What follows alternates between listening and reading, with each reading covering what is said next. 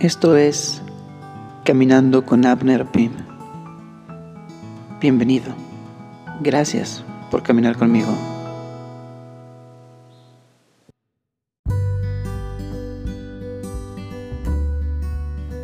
Hey, ¿qué tal? Bienvenido. Me da muchísimo gusto que estés aquí, dándote un poquito de tiempo para escucharme.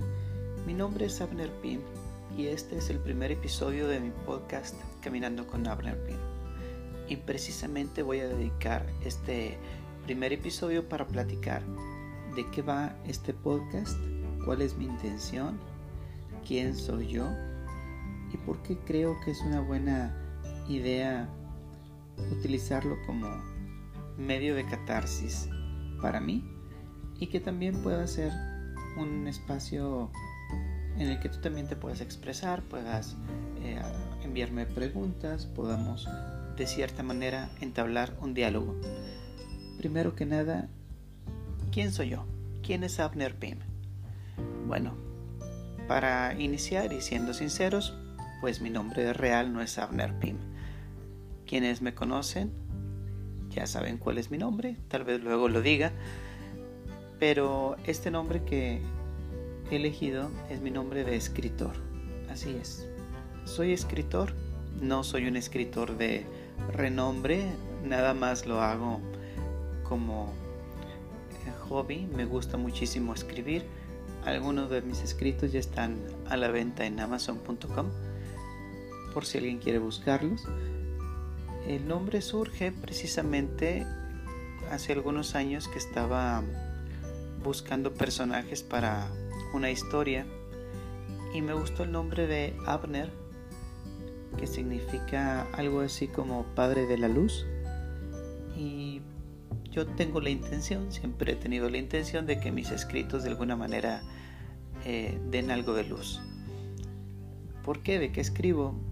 Generalmente escribo ficción, pero siempre me he sentido muy atraído hacia aquellas historias que tienen un trasfondo, que tienen una intención de llevar un mensaje y como mi intención siempre ha sido llevar algo bueno a través de mis historias, pues bueno, yo elegí el nombre de Abner, me gustó.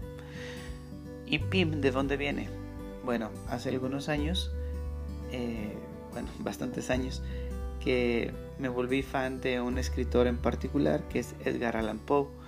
Edgar Allan Poe, pues, eh, tiene escritos en los cuales eh, pues muchos piensan que son de terror, muchos piensan eh, que retratan la miseria humana y pues yo me quedo con esa parte de lo que nos hace o lo que nos convierte en humanos y la angustia, el temor, la inquietud que generan muchos de los temas que toca Edgar Allan Poe siempre me gustaron eh, no para o no porque me guste ver cómo sufre la gente, porque Edgar Allan generalmente hace que sus personajes sufran bastante, sino justamente porque el sufrimiento es parte de la vida de todos, no importa si eres rico, si eres pobre, blanco, negro, capitalista, socialista, todos, todos sufrimos. Entonces, creo que el tema de del sufrimiento es algo que está presente siempre en los libros de él y yo quería de alguna manera tomar algo de este escritor para mi nombre como escritor. Él tiene una novela nada más en su haber, tiene casi puros cuentos, pero esta novela que tiene se llama Las aventuras de Arthur Gordon, Arthur Gordon Pym. Y de ahí tomo el Pym del personaje, lo tomé como apellido para mi nombre de escritor. Y es así como nace Abner Pym. Y bueno, ¿quién más soy yo? Soy profesor. Soy profesor eh, del área de humanidades y del área eh, de tecnología. Espero que algunos de mis estudiantes escuchen este podcast también y lo ayuden a enriquecerse un poco más. ¿Quién más soy? Bueno, soy eh, católico, eso no lo puedo desprender de mi, de mi ser y de todas las opiniones que diga. No es un podcast especialmente para hablar de cosas católicas, pero tengo que ser sincero y muchas de mis opiniones y mucho de lo que voy a hablar pues tiene que ver con eso. Aunque no sea el objetivo principal del podcast, eh, obviamente muchas de mis opiniones van a estar impregnadas de la moral o de la doctrina católica y pues lo, lo manifiesto desde ahorita. Ay, disculpa por los sonidos de ambiente, aquí donde estoy grabando no es un estudio profesional y de repente se escuchan ruidos. Continuando, ¿quién más soy? Bueno, pues también soy eh, padre de familia, estoy casado, tengo dos maravillosos hijos a quienes amo bastante y con los que convivo mucho porque justamente también soy papá homeschooler. Ser homeschooler significa que he tomado la decisión de educar a mis hijos en casa con ayuda de mi esposa hemos tomado esa decisión de eh, educar a nuestros hijos en casa por muchas razones. Ya tendré algunos podcasts dedicados especialmente a hablar sobre el homeschooling. Posiblemente mi esposa me acompañe en esos episodios y también tengo algunos amigos que me pueden acompañar. Soy amante de la música. Eh, disfruto mucho del cine, disfruto mucho de la literatura y también este podcast lo quiero dedicar, eh, dar un espacio en cada episodio hablar de algún libro, alguna película, eh, también algún videojuego, ¿por qué no? Me gustan también mucho los videojuegos. Hablaremos de temas de interés, etcétera.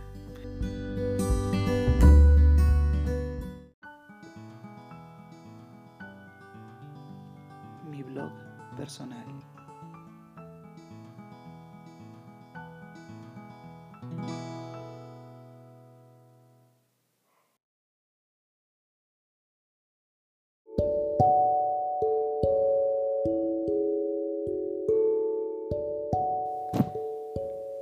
Hoy 24 de marzo de 2020, el tema en el cual estamos todos sumergidos, empapados en todo momento y en todos los espacios, es el tema del coronavirus, el COVID-19, que ha hecho que el día de hoy, en lugar de estar dando clases en el colegio o en la escuela pública, como normalmente debería estarlo, estoy aquí en casa, en cuarentena, con mi familia, igual que muchas personas que pueden hacerlo, aunque otros quisieran y no pueden pues yo tengo la, el privilegio de poder estar en mi casa.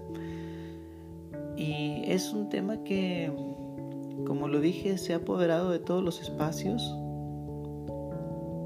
y ha hecho que muchas personas entren en depresión, en desesperación, en histeria.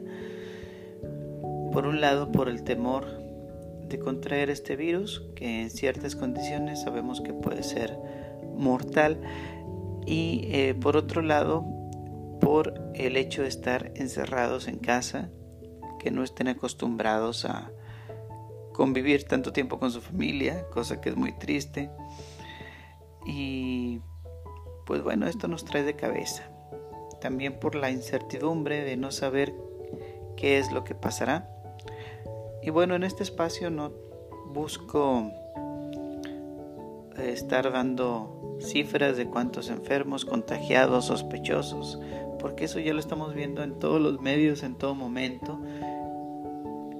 Simplemente quiero hacer un espacio de reflexión y pensar que esta pandemia, aunque sí nos trae muchas incomodidades, muchas incertidumbres, pues también puede ser un espacio en nuestra vida que nos permita reconsiderar cómo estamos viviendo.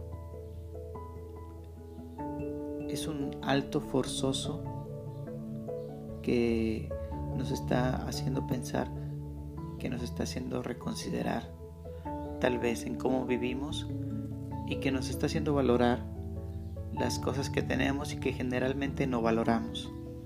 Cosas que damos por sentadas, nos ha hecho valorar a la gente que tenemos en nuestra familia, a nuestro alrededor, la gente más cercana.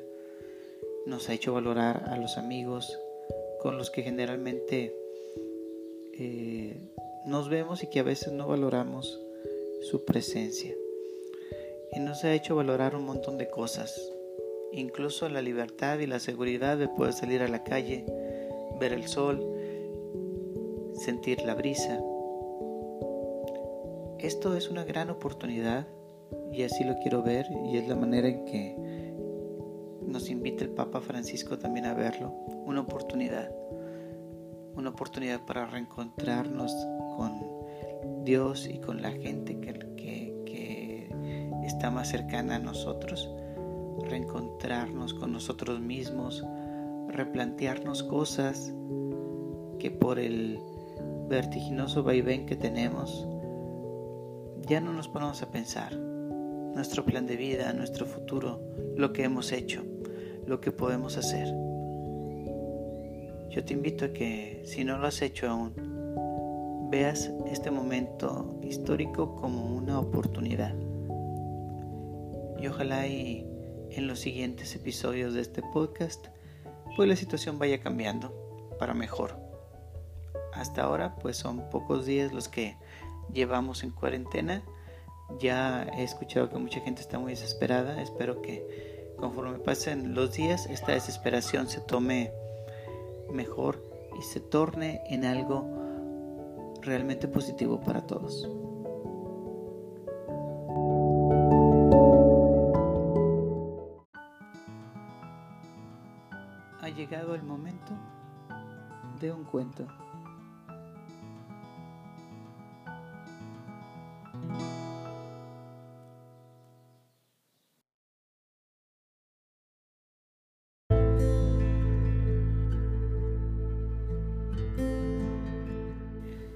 Bueno, esta sección que trataré de dejar siempre para el final, la voy a utilizar para compartirles alguna historia, ya sea que ya se encuentre publicada en alguno de mis libros o que sea una historia que tenga perdida por ahí y que quiera compartirles.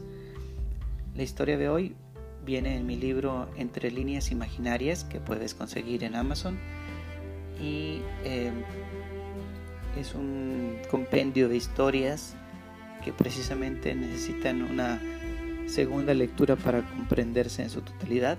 De ahí viene el nombre del libro, para leer entre líneas. Y bueno, el cuento que les voy a compartir hoy se llama 40.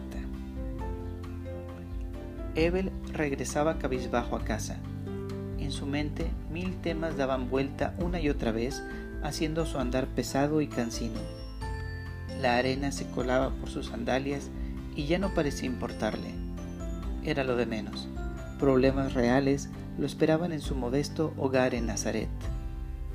No solamente estaba preocupado por su oficio, sus deudas o su integridad física, o cualquier cosa que pudiera pasarle a él.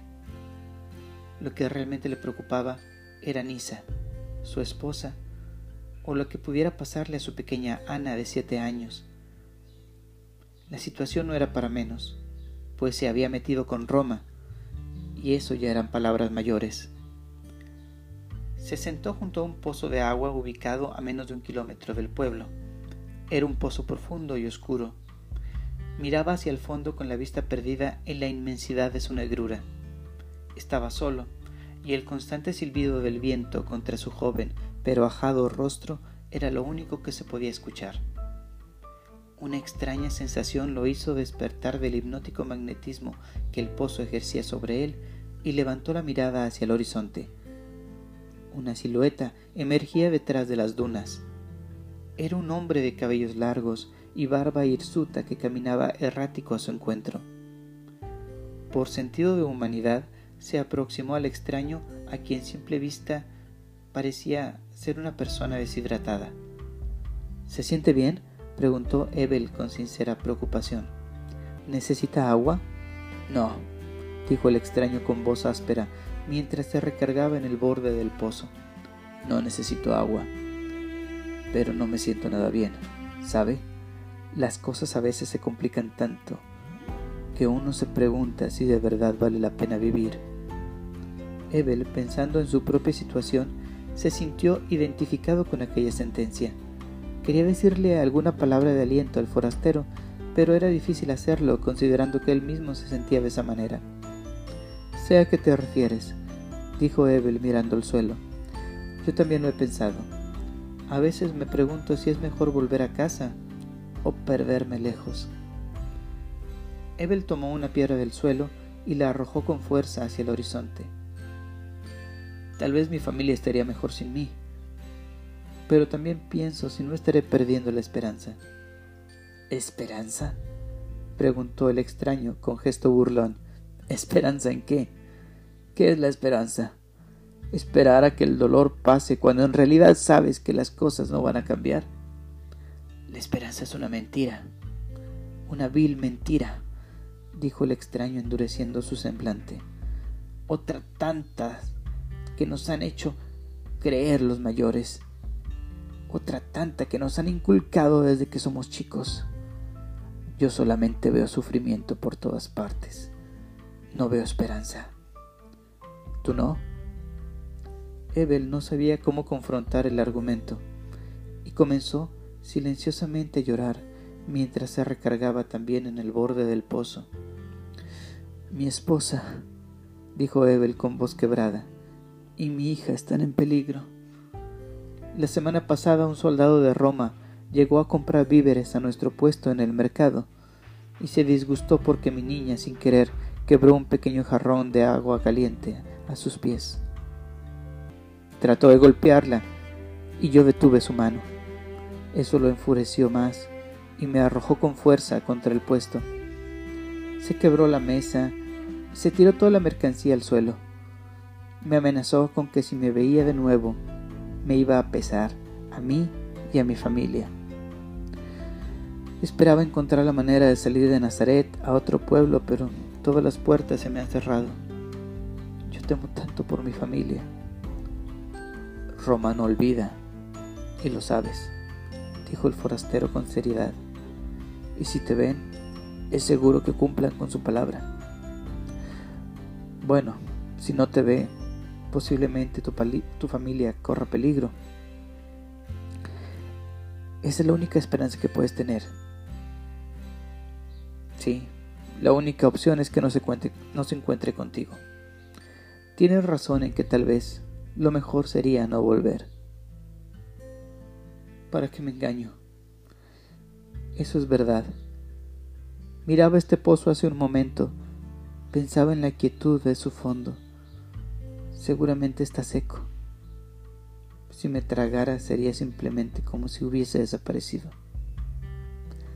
Si ya sabes la respuesta, ¿qué te detiene? dijo el forastero mirándolo a los ojos. Me falta valor. ¿Podrías ayudarme? Esa es una decisión personal, amigo, dijo el extraño, quien ya no parecía tan débil. No importa, dijo Ebel con resignación. El que alguien me haya escuchado me infunde valor en lo que siento que debo de hacer. Simplemente necesitaba decirlo. No tienes por qué sufrir, amigo. No te lo mereces. ¿Soportarías ver a tu esposa o a tu hija maltratadas por un soldado romano? No, no, no mereces eso. Es mejor terminar con dignidad, a que nos vean retorciéndonos de dolor. Ebel, con lágrimas en los ojos, se subió al borde del pozo imaginó a su familia siendo golpeada o asesinada por los romanos. Cerró con fuerza sus manos hasta que le dolieron. Levantó la mirada al cielo y respiró profundamente, pensando en que ese posiblemente sería su último aliento, mientras se convencía de que haría lo correcto, que terminaba como un héroe. Como un héroe, se dijo a sí mismo, y con determinación de un paso, dejándose envolver por la oscuridad fría que vertiginosamente lo tragó sin piedad alguna. El pozo lo consumió. Y en la orilla del pozo, el diablo sonreía satisfecho por aquella victoria. Justamente era lo que necesitaba después de 40 derrotas consecutivas.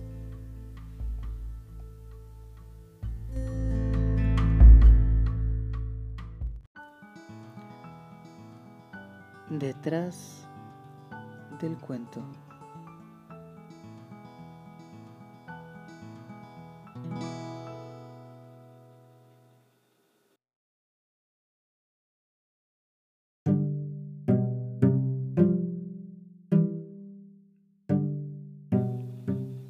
Voy a dejar esta sección después de algunas de mis historias para platicar lo que hay detrás de estas historias. Justamente este cuento que se llama 40 lo escribí en una cuaresma y como estamos en cuaresma me pareció buena idea platicarlo. Es una historia que a veces no se entiende a primera vista. Creen muchos cuando aparece este ser que visita a Evel en el pozo creen que es Jesús, pero al final nos damos cuenta que es el diablo que lo incita a suicidarse.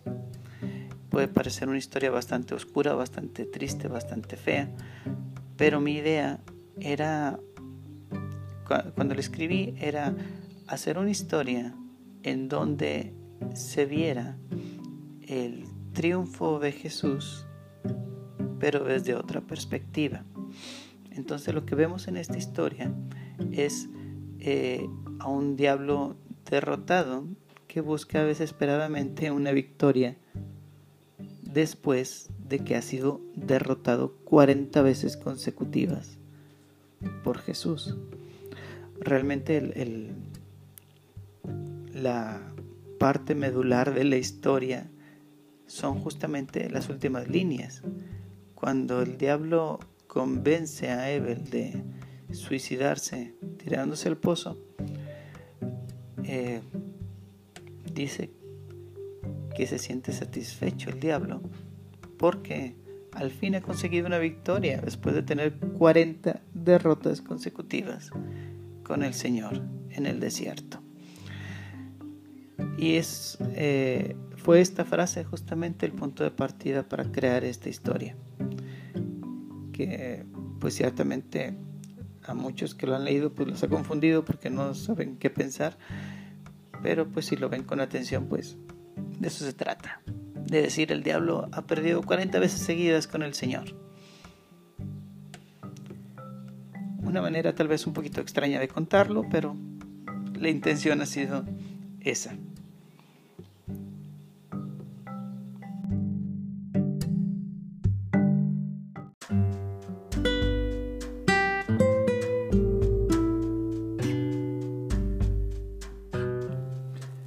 Muchísimas gracias por acompañarme en esta primera emisión de Caminando con Abner Pim. Espero que te haya gustado el podcast. Espero tus comentarios. Si quieres puedes escribirme a abnerpim con y abnerpim arroba gmail.com para tus comentarios, sugerencias de temas, eh, cosas que quieras preguntar, lo que tú gustes, saludos, etcétera cada cuando va a salir el podcast. Pues yo espero que al menos una vez por semana voy a ver si mis ocupaciones me permiten hacerlo más seguido. Yo realmente disfruto mucho esto, me, me he divertido mucho preparándolo, grabando, así como espero que tú lo hayas disfrutado escuchando. Nos vemos en una segunda emisión. Dios te bendiga これだって。